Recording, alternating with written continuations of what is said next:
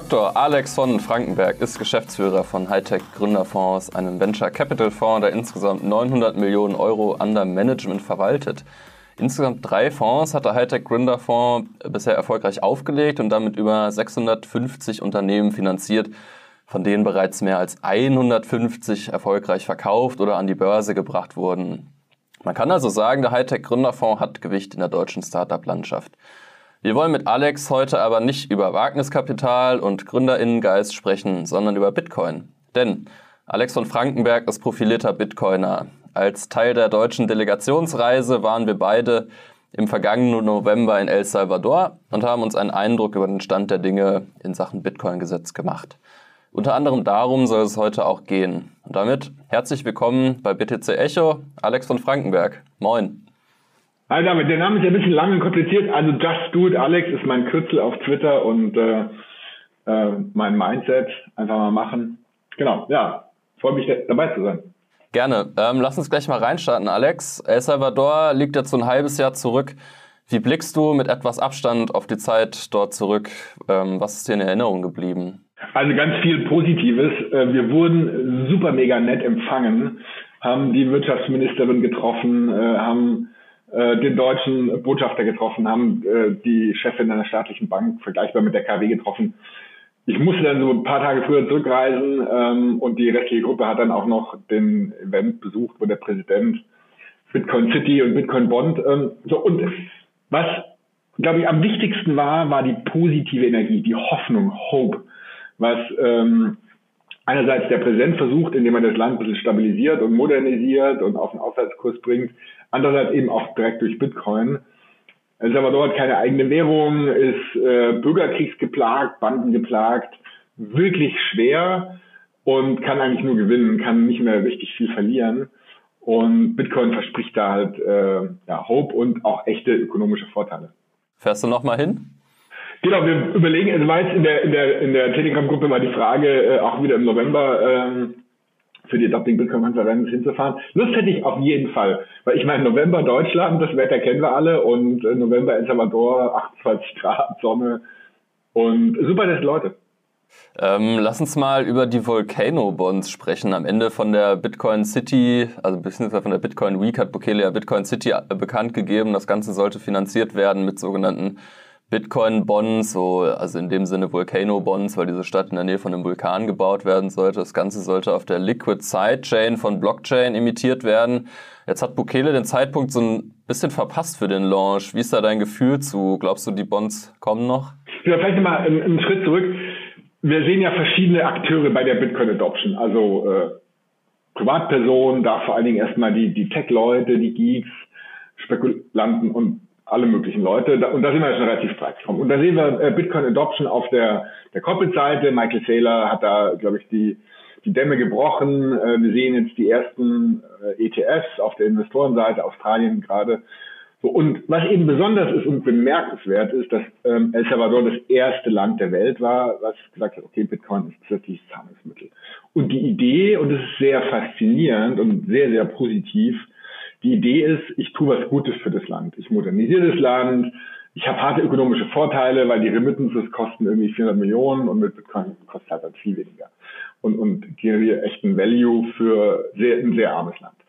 Und in dem Kontext, der Bitcoin Bond verspricht einen besseren Zugang zum Kapitalmarkt. Ja, weil El Salvador ist ein schlechter Schuldner, die normalen Anleihen rentieren mit irgendwie dreißig Prozent, also eine, eine hohe Ausfallrendite, und hängen so ein bisschen auch, weiß nicht genau, am Tropf des I W F und, und können sich eben nicht ohne weiteres finanzieren. So, und die Idee, ich lege einen Bitcoin-Bond auf, ähm, verspricht eben einerseits besseren Zugang zum Kapitalmarkt, niedrigere Zinsen, sechs Komma fünf statt irgendwie dreizehn, fünfzehn, natürlich auch wertvoll für, für das Land.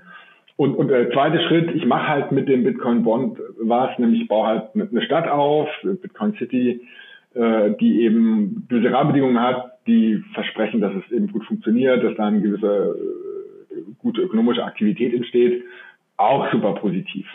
So, wenn man einen Doppelklick macht auf die Struktur, also die sagen ja, die Hälfte lege ich an in Bitcoin, die andere Hälfte baue ich die Stadt, Und äh, sozusagen über die Kursgewinne von, von Bitcoin äh, kann man dann eine höhere Rendite erzielen oder vielleicht sogar dann auch der Bond aus Sicht von El Salvador getilgt werden.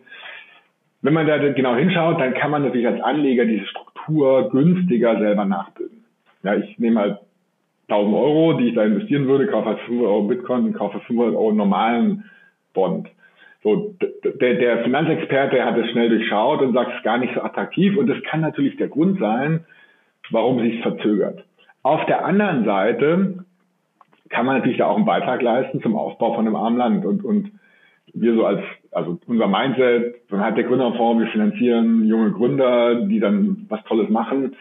Das passt da schon gut dazu. Man würde dann ein Land finanzieren, was eben in Schwierigkeiten ist und, und dann vielleicht es schafft, aus diesen Schwierigkeiten rauszukommen. Das ist schon eine gute Sache und da kann man natürlich auch nicht Rendite verzichten, aber dann kann man vielleicht auch eine nicht ganz perfekte Struktur wählen und in diesen Bond äh, investieren. Als Bitcoin-Holder frage ich mich halt so ein bisschen, ob es nicht, naja, rein auf der Renditeseite vielleicht besser wäre, wenn ich einfach Bitcoin halte oder investiere als so ein Volcano Bond. Also würdest du dann persönlich ähm, den Volcano Bond präferieren oder auch irgendwie in Bitcoin investieren? Ich würde den auf jeden Fall kaufen. Die Frage ist, wie viel? Also sind es jetzt tausend Euro mhm. oder hunderttausend? Wahrscheinlich eher tausend. Ähm, die Frage ist ja schon auch noch ein bisschen, das ist ja unklar, was ist mit den, mit den, äh, mit, mit dem Bond noch verbunden? Also es hieß ja wohl, dass wenn man eben ab hunderttausend investiert, was ich jetzt schon sehr, sehr viel finde, dass man dann auch noch eine Aufenthaltsgenehmigung bekommen würde oder eine Staatsbürgerschaft. Jetzt braucht man keine großen Horrorszenarien sich ausmalen, was gerade in Europa passiert, aber es könnte natürlich auch wertvoll, wertvoll sein, im Notfall irgendwie da einen zweiten Standbein zu haben. Jetzt ist El Salvador vielleicht nicht das präferierte Land im Vergleich zu, zu Costa Rica, die da irgendwie so ein bisschen sicherer sind. In Summe, aber äh, man müsste halt einfach mal schauen, wie sieht der Bond in Summe aus. Es könnte schon attraktiv sein. Ich denke, als Bitcoiner sollte man auf jeden Fall kaufen. Die Frage ist halt, wie viel. Ja. Ähm, mit dem Geld will ja Bukele auch unter anderem in Bitcoin selbst investieren und dann irgendwann so Dividenden ausschütten. Was mich jetzt aber so ein bisschen interessiert, ist so diese spieltheoretische Ebene. Wenn jetzt alle anderen Staaten irgendwie auf El Salvador schauen und man sieht, Bukele kauft Bitcoin und nimmt dafür sogar Schulden auf, um noch mehr zu kaufen, dann klingeln bei mir direkt so diese spieltheoretischen, ja, jetzt ist das Nationalstaaten-Game irgendwie eröffnet. Rechnest du damit, dass jetzt auch andere Staaten Bitcoin kaufen oder es vielleicht sogar schon machen? Ja, und das ist die große Frage und das ist auch meine Hauptmotivation gewesen, dahin zu fahren. Welchen Impact hat's? Was bringt's? So, und jetzt kann es natürlich sein, ich, El Salvador hat Bitcoin als Zahlungsmittel, bringt irgendwie nichts. Ja, weil kein Mensch nutzt es, es ist zu volatil, die Leute verstehen es nicht und irgendwie verläuft halt ins andere. Dann bringt's nichts. Dann haben die aber auch nicht viel verloren. Viel Aufwand gehabt vielleicht und vielleicht auch einen kleinen Image-Schaden, wobei ehrlicherweise bei dem Image, was das Land hat, kann man auch gar nicht mehr viel Schaden haben. So. Und auf der anderen Seite könnte es ja sein, dass es was bringt. Und da gibt es viele Argumente dafür. Und ich hatte das, als es announced wurde, im Juli ähm, letzten Jahres getwittert, ja, falls wir einen positiven Impact sehen. Also stärkeres Wirtschaftswachstum, Rückgang der Kriminalität, höherer Wohlstand für die Leute. Dann in der Tat ist es natürlich ein Vorbild für andere Länder, die sehen, es funktioniert, es bringt was, also mache ich auch. Und dann genau ist natürlich äh, das Land, was als nächstes folgt, besser dran als das Land, was als übernächstes folgt.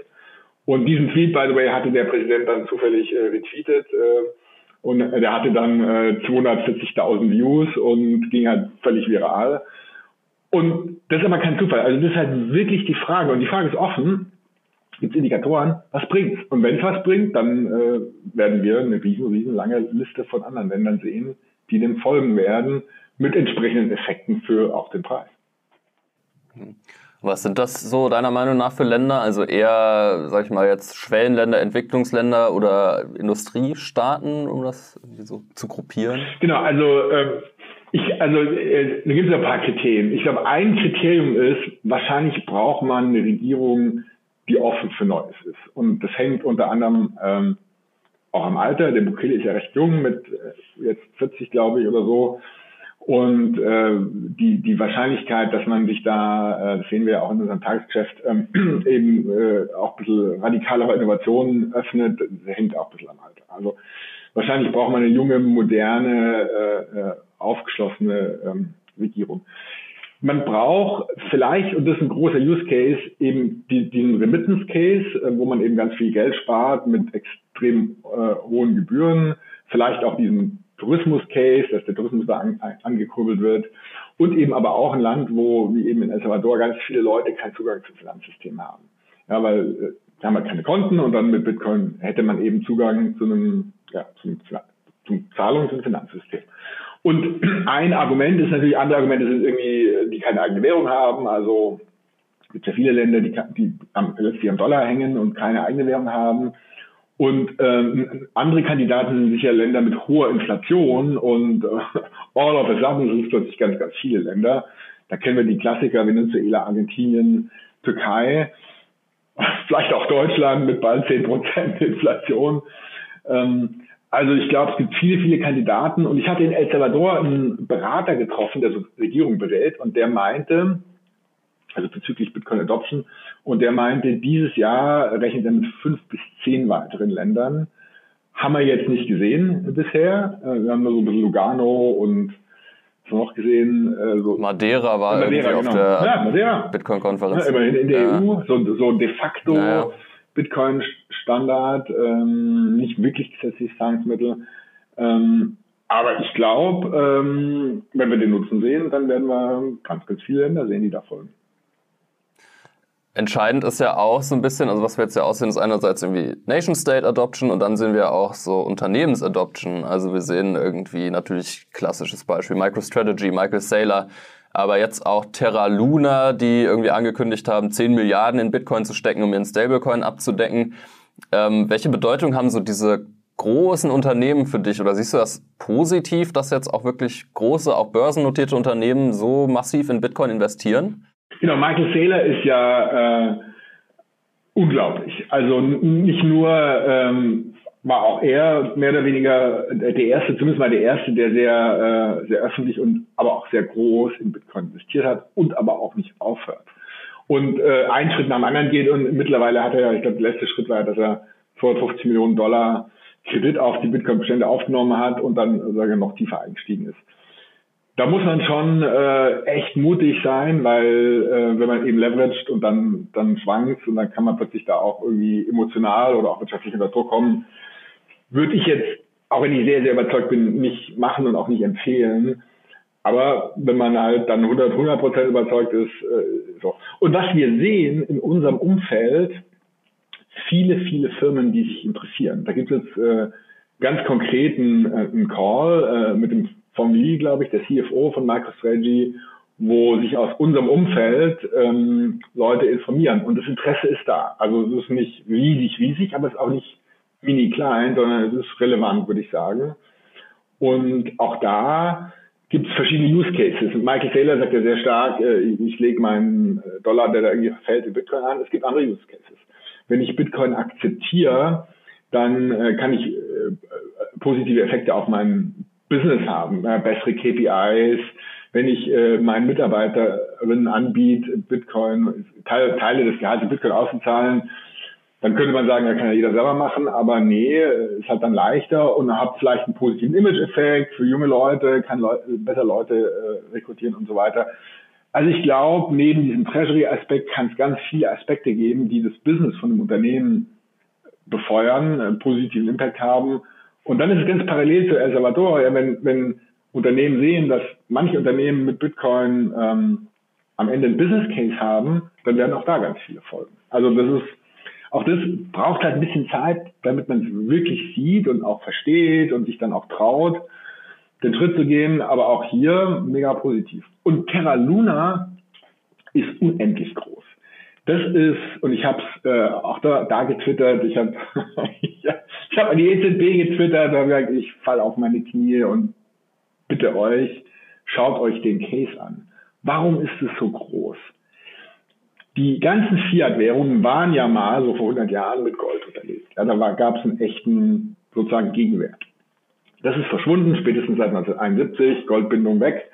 Und mittlerweile sind die Fiat-Währungen durch Vertrauen unterlegt. Ja, man vertraut auf das System, auf die Zentralbank, auf die Staaten, die dann Steuereinnahmen haben und dann sozusagen einen Gegenwert haben. So, und dieses Vertrauen könnte man kritisch betrachten. Ja, das bröselt vielleicht ein bisschen jetzt mit der Inflation und, und auch der Unfähigkeit, jetzt gerade in Europa gegen die steigenden Inflationsraten die Zinsen zu erhöhen.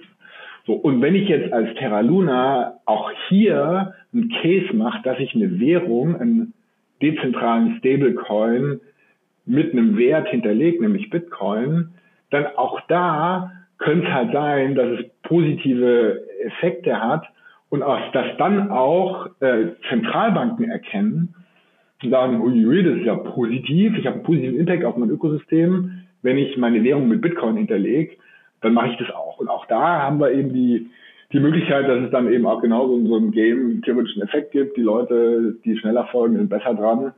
Und auch das ist riesig. Das heißt, wir haben im Grunde drei große Adoption-Gruppen in den Startblöcken. Länder, Unternehmen und aber Zentralbanken, die nochmal unterschiedlich äh, von Ländern zu betrachten sind.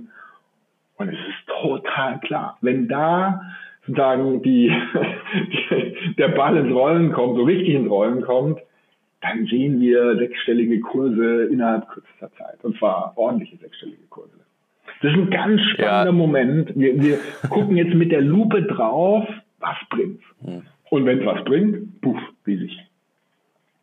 Das ist interessant, weil ich frage mich ja schon, wenn man sich jeden Tag mit Bitcoin befasst, dann kann man eigentlich gar nicht glauben, dass der Kurs nicht längst schon irgendwie bei hunderttausend ist. Ich frage mich, also das ist ja irgendwie paradox, warum, warum bricht der Kurs dann jetzt noch nicht aus? Absolut. Und, und, und wir hatten es gestern sogar bei unserem äh, Bitcoin einundzwanzig ähm, Stammtisch in Köln äh, auch diskutiert und viele wundern sich. Und meine Prognose fürs letzte Jahr war ja tatsächlich hunderttausend, die nicht eingetreten ist. Ich habe dann gleich erhöht auf hundertfünfzig für dieses Jahr. Das ist auch noch ganz schön weit weg. Ähm, ich glaube, Bitcoin ist ähm, eine Mischung. Wir sehen ja ähm, sehr hohe Korrelationen mit Tech-Stocks. Also äh, in den letzten sogar ein, zwei Jahren. Also All-Time-High Bitcoin im November war wenige Tage vor oder nach dem All-Time-High von Nasdaq. Und ähm, Bitcoin ist eben äh, eben eine Mischung. Einerseits das, was Bitcoin verspricht, nicht inflationierbares äh, Asset. Und auf der anderen Seite ist es auch äh, natürlich eine Technologie und, und wird behandelt wie ein Tech-Stock. Und die Tech-Stocks sind ja schon ganz sportlich gefallen teilweise. Also so PayPal und Netflix, jetzt gerade vorgestern und so. Und viele andere auch. Und in dem Moment, wo Bitcoin sozusagen von Investoren so behandelt wird wie eben äh, ein Tech-Stock, entsteht sozusagen ein bisschen Downward Pressure. Und ich glaube tatsächlich, dass das genau dieses Gegengewicht ist äh, und, und Bitcoin halt hier so bei vierzigtausend äh, Dollar gerade hält. Ähm, wir waren ja beide auch auf der Bitcoin-Zitadelle letztes Jahr und da hast du einen ziemlich, einen ziemlich interessanten Vortrag gehalten über Bitcoin als dominanter Standard. Was hast du damit gemeint? Genau, also ähm, der, der Haupt-Use-Case aktuell ist ja ähm, primär eben Store of Value und, äh, und natürlich auch ein bisschen Payment und dann eben Second-Layer-Applikationen, äh, da entwickelt sich was. Und ähm, die, die, die Frage ist ja, ähm, in, in diesem Use-Case Store of Value äh, gibt es da ganz, ganz viele sozusagen Player oder Technologien, Lösungen. Oder, oder gibt es da so einen, so einen dominanten Standard? Und, und äh, nur als Analogie, wir haben ja äh, zum Beispiel beim, in der P C-Welt gesehen, da gibt es einen dominanten Standard, nämlich Microsoft Windows. Marktanteil irgendwie fünfundneunzig Prozent. Apple mini klein in der Nische, Linux noch mini kleiner in der Nische, sonst nichts. Und dann ähnliches haben wir gesehen bei Smartphones. Da gab es ja ganz, ganz viele Systeme und das Rennen ist over. Wir haben achtzig Prozent Android, zwanzig Prozent ähm, iOS. Da gibt es dann quasi zwei Standards, aber eben auch nicht mehr. Und, ähm, und die Frage ist, ähm, gibt es sowas Ähnliches bei Store of Value? Und im Kryptobereich ist das Rennen total gelaufen. Da gibt es Bitcoin und praktisch sonst nichts. Ethereum ist ja was ganz anderes, ja, Smart Contract. Als Store of Value gibt es natürlich noch Bitcoin Cash und Litecoin, aber der Marktanteil von Bitcoin ist da fünfundneunzig Prozent. Und die Frage, äh, warum äh, sich so, so, so ein Standard etabliert, hängt eben an den Netzwerkeffekten. Und die Netzwerkeffekte beschreiben so eine Mechanik, je mehr Leute was nutzen, desto nützlicher wird es. Der Nutzen bei unveränderter Technologie erhöht sich mit der Adoption. Und was ich eben in dem Vortrag zeige, ist, dass es ganz, ganz, ganz viele Netzwerkeffekte gibt, die letztlich dafür sorgen, dass mit zunehmender Adoption der Nutzen dieses Bitcoin-Systems äh, noch größer wird und alle anderen Wettbewerber nicht rankommen. So, im Kryptobereich ist die Frage beantwortet. Die spannende Frage ist, es gibt ja ganz viele andere traditionelle Store-of-Value-Lösungen, nämlich Gold, aber auch Aktien und, und Immobilien und Anleihen. Ja, jemand, der, sagen wir mal, kurz vor der Rente ist und, und hunderttausend erbt, der will ja nicht äh, damit zocken, der will das eigentlich nur bewahren. Ja, und dann, dann, dann sage ich, ich will, brauch gar, ich will gar keine Rendite, sondern ich will nur, dass die hunderttausend hunderttausend bleiben. Ja, weil ich gehe auch bald, also in dem Beispiel, jemand geht bald in Rente und so, und dann sagt er, Hauptsache ich behalte Rendite, ist mir nicht so wichtig. So, und was macht der? Der legt aufs Konto und merkt, huiuiui, Mordsinflation. Aktuell in zehn Jahren ist die Hälfte weg. Bei sieben Prozent Inflation. Das ist natürlich schon doof. Also sagt man, ich muss anlegen, ich kaufe eine Wohnung, ich kaufe einen Aktienfonds, ich kaufe eine Anleihe. So, und das macht er ja eigentlich nicht wegen der Rendite in dem Beispiel, sondern er macht es wegen Store Value. Das heißt, diese großen Assetklassen, Anleihen, Aktien, Immobilien, natürlich auch Gold, die sind eigentlich ein Store of Value. Und wenn Bitcoin der dominante Standard wird bei Store of Value über Krypto hinaus, dann, dann ist das Potenzial nicht Gold mit zehn äh, Billionen, sondern hundert Billionen. Und bei zwanzig Millionen Bitcoin, dann sind es fünf Millionen pro Bitcoin. Und mein Argument ist, die Netzwerkeffekte sind so stark, dass über viele, viele Jahre Bitcoin der insgesamt dominante Standard wird. Und dann sehen wir Preise im Millionenbereich. Mhm. Du hast ja auch so eine Mindmap aufgezeichnet, wo du so verschiedene Netzwerkeffekte irgendwie aufgezeichnet hast. Mhm. Vielleicht für die Zuhörerinnen und Zuhörer vielleicht einfach mal so exemplarisch ein, zwei, drei von diesen wirklich prägnanten Netzwerkeffekten genannt. Genau, genau, ein Netzwerkeffekt, und das ist ein sehr, sehr gutes Beispiel, ähm, ist, ähm, und das ist wirklich ein sehr wichtiges Beispiel, ist Mining und Hashrate. Ja, in dem Moment, wo äh, die Hashrate zunimmt, erhöht sich die Sicherheit. Ja, weil das System kann mit einer einundfünfzig Prozent Attacke nicht attackiert werden. So, wenn sich die Sicherheit erhöht, dann sagen eben äh, Nutzer, ja, jetzt ist ja sicher, ich, ich, ich kaufe Bitcoin. Und zwar Nutzer könnten eben sein, Privatpersonen, Unternehmen, Staaten, Zentralbanken. So, wenn die jetzt Bitcoin kaufen, geht der Preis ein bisschen hoch und dann Gibt's, lohnt sich mehr zu meinen. Dann gibt es mehr Miner und dann geht die Hashrate weiter hoch. Und, und dann entsteht so ein positiver Regelkreis, der eben dazu führt, dass sich das System selbst befeuert. So, wenn jetzt, sagen wir mal, in diesem kleinen Regelkreis der Preis hochgeht, dann gibt es natürlich andere Effekte. Wenn der Preis hochgeht, dann, dann gibt es mehr Entwickler. Dann gibt es Leute, die sagen, das ist ja irgendwie spannend da, ich fange an, da rum zu programmieren, mache eine Wallet, mache eine Börse, äh, On-Ramp, äh, und alles Mögliche. So, wenn es jetzt mehr Wallets und Börsen gibt, dann gibt es mehr Zugänge für wiederum andere Nutzer, die sagen, ach ja, das ist ja jetzt ganz leicht, äh, total userfreundlich. Und dann äh, äh, entsteht sozusagen ein zweiter Regelkreis. Ich kaufe mehr äh, Sachen. So, jetzt gibt es dann noch Regulierung. Regulierung kann natürlich blöd sein, klar. Sehen wir gerade so ein bisschen over. Aber kann eigentlich auch sehr positiv sein, gibt nämlich Sicherheit. Wenn ich ein bisschen mehr Regulierung habe, sagen vielleicht Firmen, ah ja, jetzt ist es irgendwie klar geregelt, jetzt traue ich mich als Geschäftsführer äh, da stärker einzusteigen. Dritter Regelkreis. Und so gibt es ganz, ganz viele Regelkreise und die sind eben so stark, dass eben Störungen im System wieder aufgefangen werden und die Adoption weiter voranschreitet. Du hast es ja gerade schon so ein bisschen angesprochen, es kann auch so negative Netzwerkeffekte geben, wenn eine Regulierung eben übers Ziel hinausschießt. Genau das sehen wir jetzt so ein bisschen in der E U.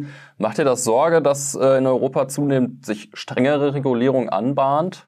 Also für Bitcoin macht es mir überhaupt gar keine Sorgen, weil das System ist global und man hat es auch gesehen, der Preis hat überhaupt gar nicht reagiert auf irgendwelche komischen Diskussionen in Europa oder auch Entscheidungen. So, für Europa macht es mir gigantische Sorgen, weil ich persönlich glaube, dass wir heute im Jahr fünfundneunzig, siebenundneunzig äquivalent sind äh, mit, mit dem Internet. So, und wissen genau, was draus geworden ist. Äh, riesig, riesig, riesig.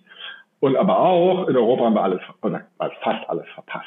Ja, die großen Internetkonzerne, wir kennen die Namen, Amazon, Google, am Ende auch Apple letztlich äh, und so weiter, sind alle nicht in Deutschland äh, und Europa entstanden.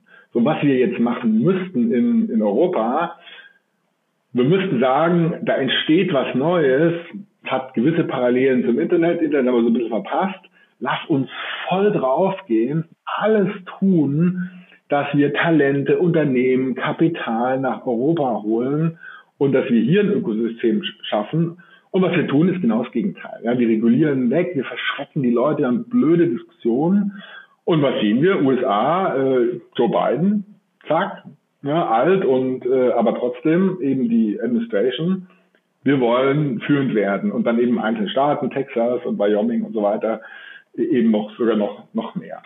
Und wenn wenn wir so weitermachen, ich, das kann man hier direkt äh, auf dem Papier schreiben, in zehn Jahren anschauen oder fünf Jahren, auch das habe ich getwittert, in fünf Jahren äh, schauen wir drauf und, und wundern uns, ach, irgendwie komisch, jetzt haben wir schon wieder einen Zug verpasst. Ja, und das ist scheiße. Also, sorry, aber es ist totaler Mist für Europa. Ja.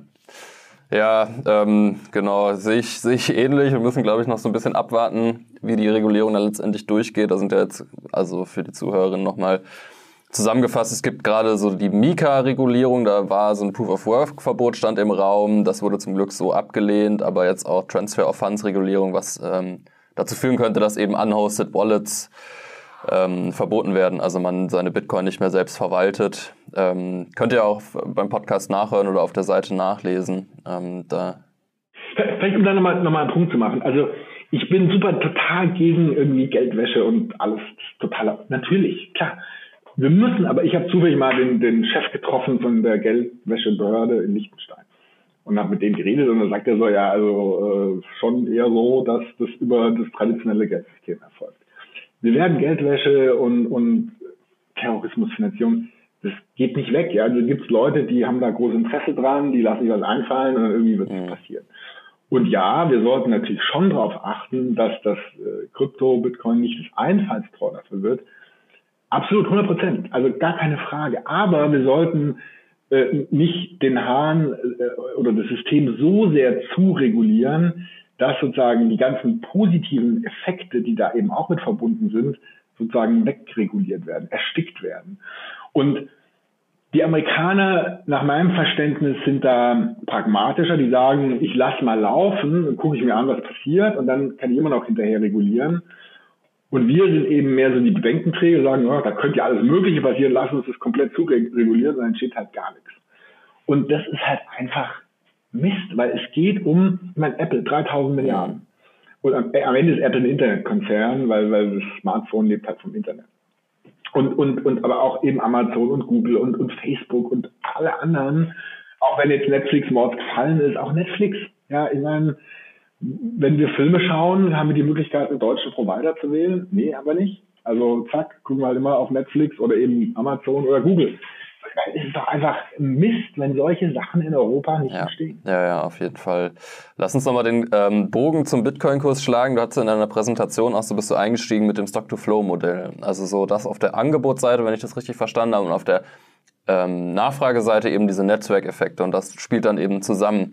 Nun ist irgendwie das Stock-to-Flow-Modell, naja, manche sagen gescheitert, manche sagen, braucht nur noch ein bisschen Zeit. Glaubst du noch ans Stock-to-Flow-Modell? Ja, ich finde es faszinierend, weil am Ende hat halt eine hohe Korrelation gezeigt und, und äh, der Statistiker, der ich jetzt nicht bin, der sagt, huiui, das ist ja irgendwie relevant. So, jetzt muss man aber auch sagen, das Stock-to-Flow-Modell hat ja eine ganz hohe, sozusagen, äh, Range, in dem es gültig ist. Ja, also Plan B sagt ja, es ist immer noch gültig. Ja. So, wenn es halt gültig ist von null bis fünfhunderttausend, dann ist halt immer gültig. Das könnte man schon kritisieren. Was ich sicher äh, ein bisschen, also was fehlt, das Stock-to-Flow-Modell beschreibt ja nur die Angebotsseite, und deswegen ist eben die Nachfrageseite, die durch diese Netzwerkeffekte aus meiner Sicht sehr gut abgebildet werden, sehr sinnvoll, und ich brauche halt beides. Ich brauche das Angebot und die Nachfrage, und was das Stock-to-Flow-Modell halt schon sehr gut beschreibt, ist, alle vier Jahre halbiert sich äh, Der, der, die Entstehung neuer Bitcoin, und mit zurückgehendem Angebot äh, hat es natürlich einen Preiseffekt, und wenn dann parallel die Nachfrage dann auf sich einklingt, dann können die Preiseffekte auch deutlich größer sein. Meine Prognose war immer, dass das Stock-to-Flow-Modell bricht, aber auf der auf der Upside, nicht auf der Downside. Okay. Jetzt, jetzt werden wir sehen, was passiert. Ich glaube schon, dass es passieren kann, weil wenn wir wenn wir wenn wir relevante Zentralbanken haben, die sagen, ich lege Bitcoin als Währungsreserve an, und noch ein paar Regierungsfolgen und noch ein paar E T Fs in den U S A und so weiter, dann, dann können wir ruckzuck bei einer, bei einer Viertelmillion im Preis stehen. Und dann passt Stock-to-Flow wieder. Stimmt. Sehen wir dieses Jahr die hunderttausend noch? Definitiv. hundert Prozent kann man nicht so sagen, aber äh, ich glaube schon. Hier, also der Hobby-Statistiker, der auch, also so. In den letzten fünf Jahren gab es im Durchschnitt jedes Jahr ein Quartal, wo sich Bitcoin verdoppelt hat. So, äh, zwanzig siebzehn waren es, glaube ich, zwei und dann irgendwie zwanzig achtzehn keins und sonst aber immer eins. So, und äh, jetzt werden wir sehen, ob es in diesem Jahr auch ein Quartal gibt, wo sich Bitcoin verdoppelt und dann sind wir bei den hunderttausend. Stimmt. Das ist doch ein schönes Schlusswort. Vielen Dank, Alex, dass du zu Gast warst bei uns im B T C Echo Podcast. Ja, vielen Dank. Hat eine Menge Spaß gemacht. Ähm, genau, wir hören uns wie immer wieder in sieben Tagen und damit bis zum nächsten Mal aus dem Studio in Berlin.